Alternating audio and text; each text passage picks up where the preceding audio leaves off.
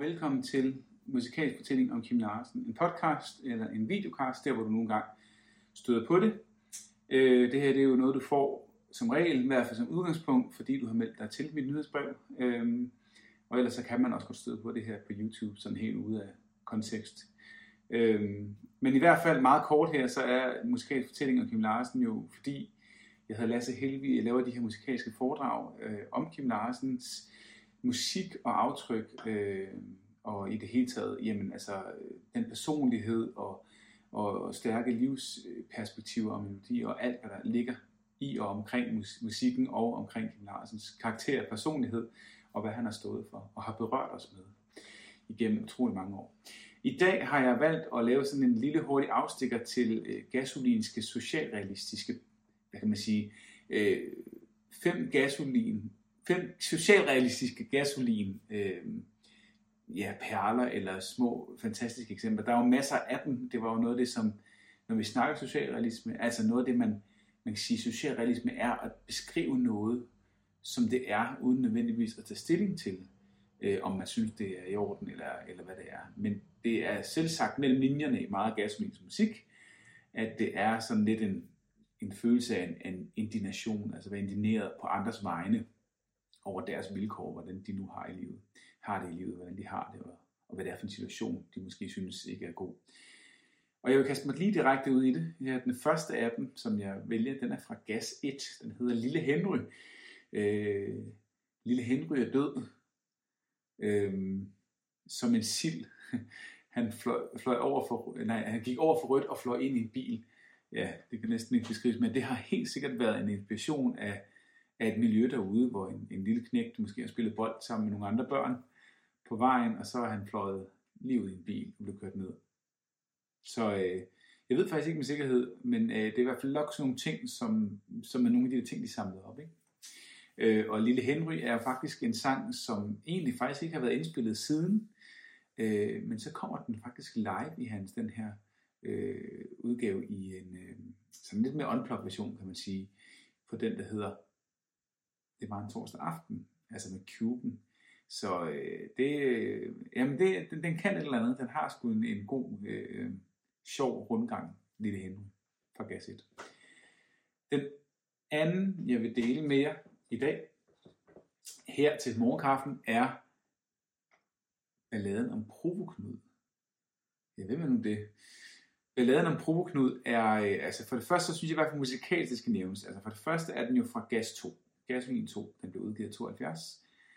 Øh, og for det første, så er sådan rent musikalsk, så er det meget, meget tydeligt en inspiration. Øh, og grund til, at jeg også har den med, fordi at den er sådan lidt en afstikker på nogle ting her. Det er en meget tydelig inspiration til Jimi Hendrix Hey Joe. Øh, også fordi de synger Hey Knud. Øh, men, men altså, men, men det er tydeligt, at det er den, den kommer som en inspiration derfra. Øh, hvorfor render du rundt med den her kniv? Hvorfor gjorde du det her? Øh, og så det, som lige sådan musikalsk en, en anden ting, er, at Willy Jønsson, altså bassist og pianist, mest bassist i Gaslin, han var jo faktisk øh, ikke forsanger på nogen måder, og ville heller ikke være det. Øh, men her er faktisk måske det eneste eksempel, øh, sådan reelt, hvor han er forsanger i, i, i foretagendet. Øh, og så, hvem er Provoknud egentlig? Fordi Provoknud var en person, som egentlig var i det her hippie-miljø som altid var enormt, og det var mange af dem jo, øh, enormt meget øh, på, på stoffer og på øh, jamen, et eller andet trip. Og en eller anden dag, så er det, at han med en meget, meget dårlig, øh, på et meget, meget dårligt trip, for, øh, for simpelthen, øh, jamen på det trip dræber han simpelthen sin bedste ven øh, med den her kniv. Og, og oprindeligt var Proknud egentlig bare sådan lidt en harmløs type, som hoppede op på scenen og dansede, fløj rundt, øh, og nogle gange med en fløjte, øh, og, og nogle gange var han nøgen, og sådan nogle ting. Så den en på en eller anden måde lidt harmløs, øh, skæv eksistens, som skulle have lov til at være der. Øh, og lige pludselig så gik det desværre så galt med det her lidt dårlige trip, og hans øh, kammerat måtte så lade livet på den bekostning. Det blev så til en ballade om Proknud. Det var nummer to. Nummer tre er jo så, så kommer vi i en anden boldgade, vi kommer i det lidt mere øh, kendte hjørne her. Fordi det er selvfølgelig masser af succes.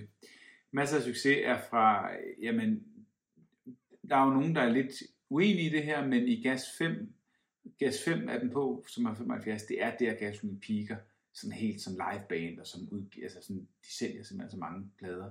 Der er også nogen, der mener, at de piker rent musikalsk på 6'eren, den der hedder Efter endnu en dag, den reelle 6'er fra 76, fordi den musikalsk vil noget meget mere, øh, og bliver sammenlignet med noget Sgt. Pepper øh, fra Beatles-tiden og sådan nogle ting, da de lavede deres sådan store musikalske sådan udfoldelser, kan man sige. Øh, men øh, Gas 5 vil jeg mene er sådan rent det der live band, de ved lige, hvor de skal hen, når de er ude, og, og numrene er skrevet på Gas 5 med Rabalderstrædet, Kvindemien, masser af succes, refrenget er frit, der er totalt meget smæk på de her numre, til, til live-regi i hvert fald. Øhm, men masser af succes er også bare bagsiden af medaljen, øhm, og det er den her, øh, den her sang, som på en eller anden måde virkelig også beskriver den her øh, ambivalens, der ligger i at være en succes, og have masser af succes, i at være så kendt, og stå i det her spotlight, og føle, man er alt muligt, og i det øjeblik lyset slukker, den følelse, hvor det bliver lukket ned, øh, og uden sammenligning, altså jeg kan slet ikke sammenligne det med, med det, jeg selv øh, står og, og, og optræder med, øh, og optræder selvfølgelig nogle gange også for de her 500-600 mennesker, øh, men alligevel ikke desto mindre, jeg kender godt den følelse af, at, at når man så ligesom er gået af, så er man lige pludselig en helt anden. Så øh, ja, virkelig smukt, øh, det er jo fra musikernes øje, kan man sige, om det sådan er en socialrealistisk, sådan indineret på nogens vejen, det er det måske ikke, men det er i hvert fald meget beskrivende af, hvad det er for en grundfølelse, der ligger omkring det. Yes, det er nummer tre. Nummer fire, det er, hvad gør vi nu, lille du? Det kan næsten ikke blive mere socialrealistisk at øh, da de kørte ham væk, så sagde mor til mig, hvad gør vi nu, lille du? Og så røg jeg på mave, eller på mave, jeg røg på, øh, på fabrik og fik mavesår, og det gik heller ikke, ikke? Og tiden gik, og jeg gik med, jeg fløj afsted på sted på sted. Jeg kunne ikke rigtig finde min plads. En, øh, en direkte hyldest tilbage, og det vil jeg også komme til at have med i mit foredrag i år. Uh, en lille surprise her, men en direkte pendant tilbage til, til altså, de kondemnerede bygninger øh, med øh, Sofiegården først, og så senere Stærkassen. Så de boede på derude i Christianshavn, altså kondemnerede bygninger, som skulle, mm, egentlig var dømt til nedrivning, og man ikke måtte bo der som mennesker. Altså mennesker måtte ikke bebo de her øh, huse, fordi de var i for dårlig stand.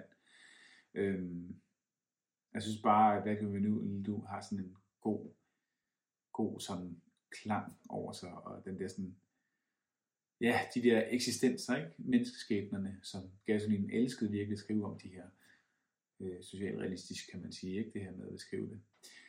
Yes, det var nummer 4. Nummer 5, det er gas 7, om man vil, de reelle hele plader. Den, hvor de tager den hjem igen og gør det til noget garage rock-agtigt lignende, hvor de selv producerer den og så videre.